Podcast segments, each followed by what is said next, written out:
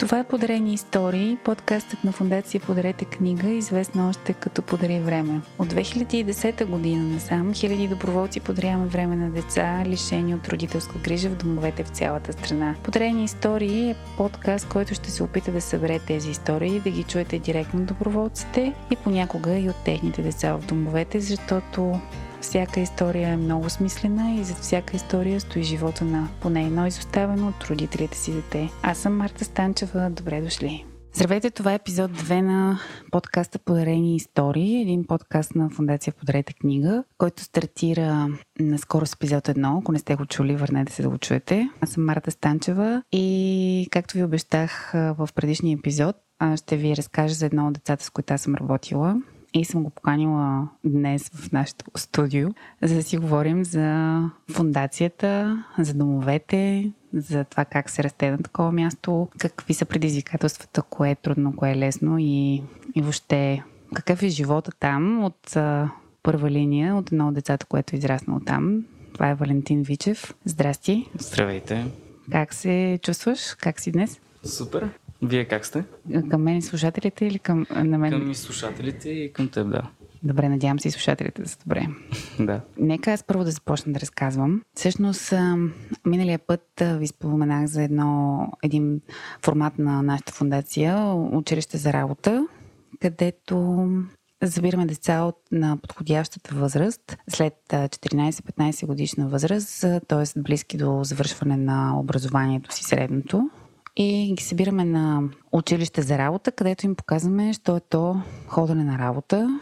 Запознаваме ги за първ път с това събитие. Какво е работа, как се прави CV, автобиография, за да кандидатстваш за дадена работа, какви неща трябва да включиш вътре, колко грамотно трябва да бъде написана, за да все пак да успееш да вземеш работата. И най-вече, когато вече си наед на работа, какво означава това дисциплина на работа. Та на това училище за работа, в... аз ви разказах, че бяхме част от един италиански ресторант.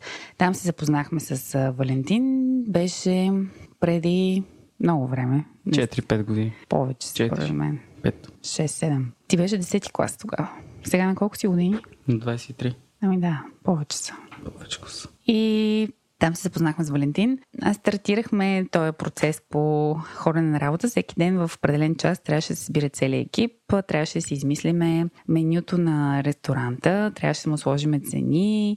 Трябваше да подготвим за последния ден от а, формата, се случваше, т.е. всеки път се случва един базар, на който всяка от фирмите показва пред останалите и участници, и гости на събитието, каква работа е свършила за последните 5 дни.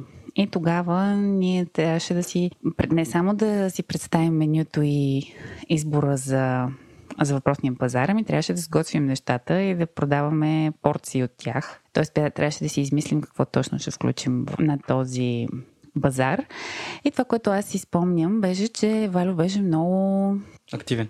Ентусиазиран, активен и му беше много интересно. Искаше супер много неща да прави, да се занимава. Беше от тия по-будните деца, както аз обичам да ги наричам.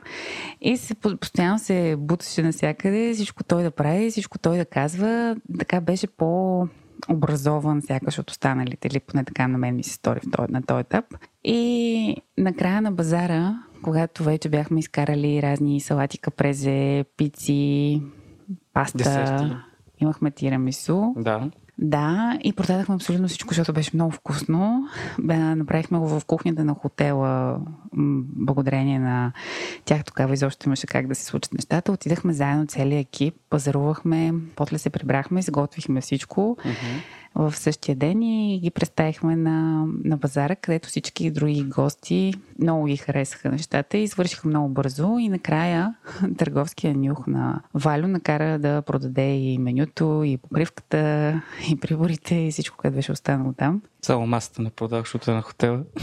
да, така че беше много... На мен тогава той ми направи впечатление, като някой, с който всъщност има смисъл да се занимаваш, защото виждаш, че това може, че е много на възраст, се случват някакви неща, но като при повечето деца не му вървеше училището, не му се ходеше на училище, мързеше го, не му се ставаше сутрин рано изобщо. И вече последствие след това училище за работа, аз А не само заради него, ми имаше две-три деца тогава от екипа ни, които бяха от Враца и имаше и още едно момиче пак от нашия екип, което беше от Лом. И аз започнах да ходя като доброволец в Лом и във Враца, за да си посещавам децата, които вече познавах. И това, което миналия път си говорихме, че обещаваш на едно дете, че ще се върнеш да го видиш, само когато си сигурен в това. И тогава аз им бях обещала на твоя базар, че ще отида да ги посетя във Враца и в Лом и трябваше да го направя, защото бях обещала. И така всъщност започна моята дейност в фундацията. А, да започнах да ходя във Враца, се виждаме и с Валю и с другите деца, и тъй като той беше по-голям и по-скоро му предстоеше тая голяма промяна, която се случва в живота след 18 на тези деца. 19 в този случай, защото тогава завърши, нали? Да. А, започнахме на така месечни посещения. Така или иначе в домовете в фундацията пътуваме веднъж месечно, които не са в София. В София се случват малко по-често посещенията.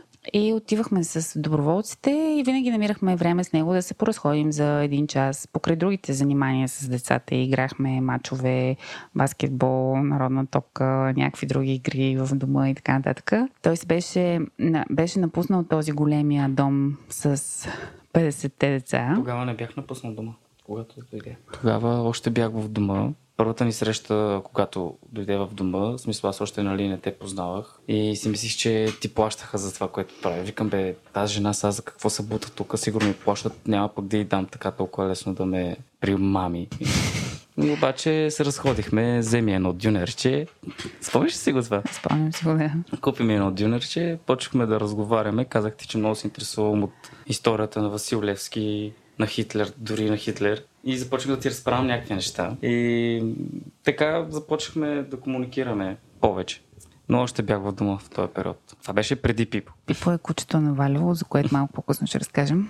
Първо искам да те питам, разкажи ми от дома някакви истории, които си спомниш, когато сте били малки, нещо, което ами, ти се е запечатало в съзнанието. Някоя... За, за съжаление, всичките ми истории като малки не са били хубави, защото... Ти всъщност къде си бил, като си бил съвсем малък? На колко години си бил, когато си останал в дом? Значи, първия път Значи, аз съм бил в три дома. Първият е Галатин, той е като детска градина и нещо като дом за деца. Прямо родителя не те желая, още от бебе съм в Галатин. Там бях до, мисля, че до 4 годишна възраст. Тоест още като бебе си бил? Да, още в да. бебе съм бил в дома. В Галатин. Mm-hmm. Това е някое село до Враца? Да, село до Враца. И станах на 4 годинки и оттам ме преместиха в Роман. Там има една прекрасна директорка, искам да я споменя, Ивет Симеонова. Уникална жена е, никога няма да я забравя. Тя направи в Роман детството ми да е по-красиво. В смисъл, там не съм имал някакви лоши моменти. Никога. Чувствал си я като, като майка. майка. В смисъл, нея и още няколко възпитатели. А помниш ли колко деца бяхте? Много ли беше голям? Да? В Роман бяха много, много деца. И всичките смисъл, имаха и лоши, имаше и добри, но повечето бяхме много добри. И обикновено с добрите деца аз комуникирах, не с лошите. Още от малък. Mm-hmm. Знаех. Обаче тя успяваше на всички ви да обърне внимание. Да, на абсолютно всички. Всеки, който е имал проблем, отиваше при нея, дори, дори да е от възпитател, дори да е от дете или така нататък. Тя идва и веднага го решава проблем. Но това не е въпроса. Въпросът е, че съм си прекарал хубаво детството в Роман и не съжалявам. Нали, нито във Врача, че съжалявам, нито в Галатин.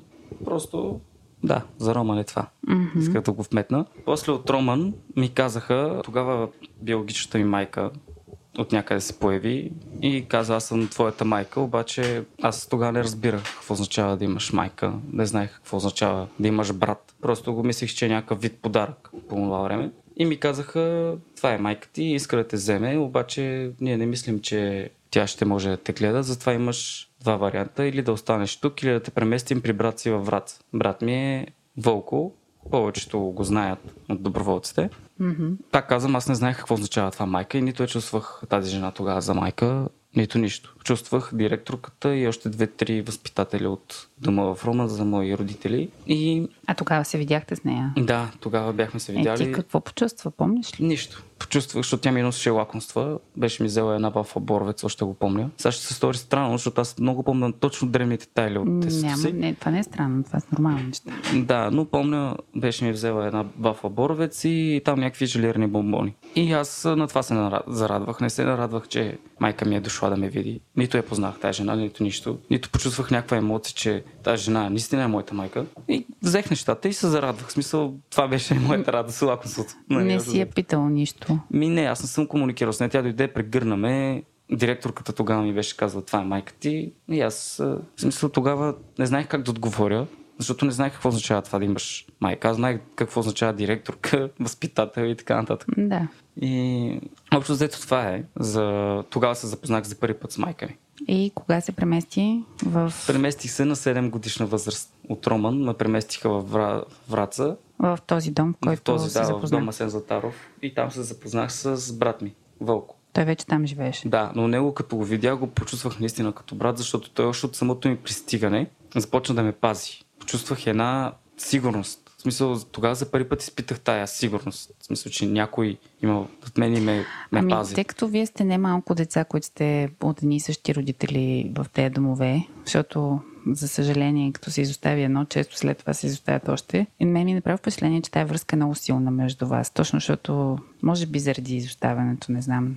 То това ни свързва, то това е да. пъзел. В смисъл, всяко едно дете, което е оставено, Чувства най-близък. Да, чувства най-близък детето, което също е оставено. Да, от същите. Родители. Няма да изпита същите чувства към някое друго дете, примерно, което има родители. Нали? Не, дори тези, които нямат в дома, нормално е тези, които са си от твоите родители, всъщност имат обща съдба, да сте ти по-близки. Да, така е. И тогава няма да забравя, аз като пристигнах в новия дом, аз понеже като в Рома много обичах да пея. Не знам дали тогава някой от там си спомня, но аз ходех много на някакви малки концерти, които си организирахме от дома и много обичах да пея. И си мислих, че примерно като изпея някоя песен, в смисъл само аз ги знам тия песни, а дома, в дома във Враца никой не знае тия песни. Разбираш? И си мислих, че само аз мога да пея. И викам, сега като отида във Враца, ще изпея нещо на брат ми и той ще се шашне, нали такъв. И беше много яко. Като отидох, всички знаеха всички чалги, всички, всички песни, които ги пускаха по планета, по пайна и така нататък. И, да, и тогава видях много от децата, които са живяли в Галатин между другото. Аз израснах с деца от Галатин и те бяха вече във Враца, mm-hmm. настанени, нали, тогава. И това още повече ме, в смисъл, заобичнах още повече Враца, защото буквално видях близки хора, нали, там, да. близки деца. И първото нещо, когато отидохме в столовата, аз от притеснение, защото всички ме гледаха, новото момче, вижте го. Аз не бях, нали, аз бях много дребен, едва едва си носих таблата за храна, нали, трябваше брат ми да ми я повдига, за да може да ми сложи храната и ми подава таблата, защото той трябва да държи неговата. И аз я изпуснах. И цялата ми храна отиде на пода. На пода. Обаче там не ти се полага повече храна, защото всичко е на подбройка. От столовата mm-hmm. не ти дават втора храна. И тогава си спомням, че брат ми ми даде неговата. И тогава почувствах тая сигурност, която ти казах по-рано. И усетих, че наистина този човек е мой човек. В смисъл, че сме истински кръвни брата, защото ние понеже след време разбрах, че сме от а, двама бащи. От една майка, от двама бащи. И в, майка ми в момента живее с втория ми баща, който не ми е истински. Mm-hmm. И евентуално имам брати и сестри, които не ми се падат. Нали, истински брати и сестри. Пак са, пак са брати и сестри, обаче не са ми от една кръв с истинския ми баща. Mm-hmm. А пък той е. И тогава сигурно заради това връзката е, толкова, е била толкова силна между нас двамата. Защото много от хората казват, вие не си приличате, обаче по характер сме едни и същи. В смисъл, все едно сме близнаци. Сега близки ли сте още? С брат ми, да. Много сме близки. А с майка ти? С майка ми, ми тя наскоро, в смисъл, аз съм ми простил за всичко.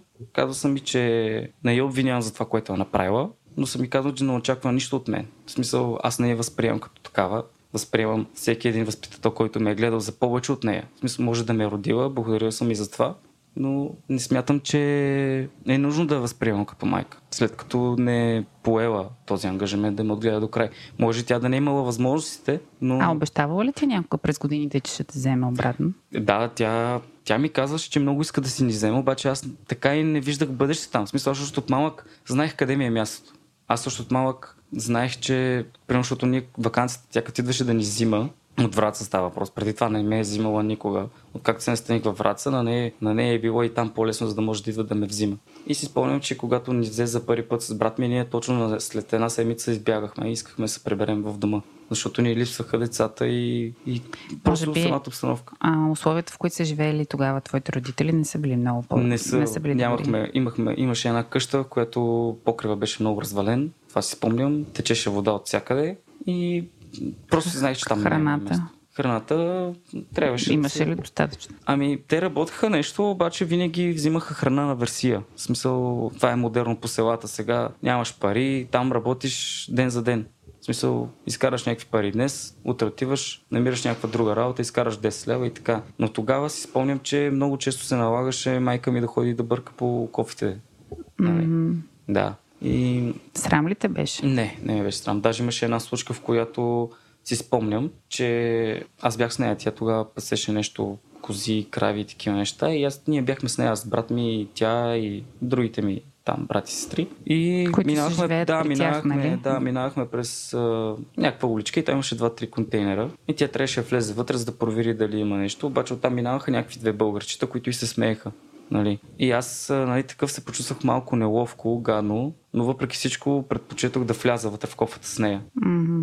Евентуално да я подкрепя, не за да, нали, да бъркам и аз. По-скоро другите се смееха на нея как е в кофата, разбираш ли? И аз влязах и аз в кофата, просто и на мен да ми се смеят. Да не, да не се чувства сама този момент. А ти кога стана това да й простиш? Тоест ти някога изобщо сърдил ли си се за това, че те е изоставил? Не, не, никога не съм и се сърдил. Според теб, всъщност, така колкото аз, доколкото те познавам, по-скоро смяташ, че това е било за твое добро. Да, смятам, че е било за мое добро. Каз... а, имал съм желание от майка. По едно време, нали, като виждах, защото във Враца, в Роман, идваха всяка седмица родителите на децата си за да ги виждат. Всяка седмица. Обаче моите никога така не дойдеха. И тогава спомня си, че директорката на Рома ми беше казала, че тия го харчетата, като ги си пожелаеш нещо и като го Духнеш. това е писмо до майка си. Там, примерно, пожела си нещо, примерно аз си пожелавам, искам майка ми да дойде. Така са ви говорили директорите. Да, да, така ми бяха казали, че като си пожелаеш нещо, и като го духнеш, това ще отиде до майка ти, ще го предаде и така нататък и тя ще дойде един вид. И ти какво си пожелаваше? Да И дойде. Пожелавах си просто да дойде. Но тя идваше, обаче не я възприех така. После вече почувствах тая майчина любов, която ми е била нужна. Защото като виждаш всяка седмица, че идват някакви хора, носят лакомства на другите, играят с тях, гушкат ги, целуват ги и ти искаш същото. Обаче това възпитателя не може да ти го даде. Не, в смисъл, той е там на работа, не е на да те гушки, да те целува. Той е там да те възпитава, да ти помага с училището и така нататък. И мен тия неща ми почнаха да ми липсват. В смисъл исках ги. Не, че ми липсваха, ми ги исках. И всеки път си пожелавах майка ми да дойде. Но тя така и не идваше. После вече като пораснах, спрях да си пожелавам въобще за майки, и за семейства и за така нататък.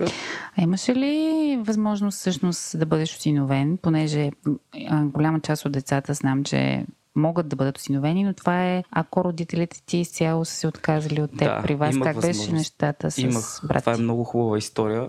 Имах възможност да бъда осиновен от едни испанци. До днешен комуникираме, с- време на време комуникирам. Те пише и примерно днес, те ми отговарят след 2-3 месеца сигурно, но пак се води някаква комуникация.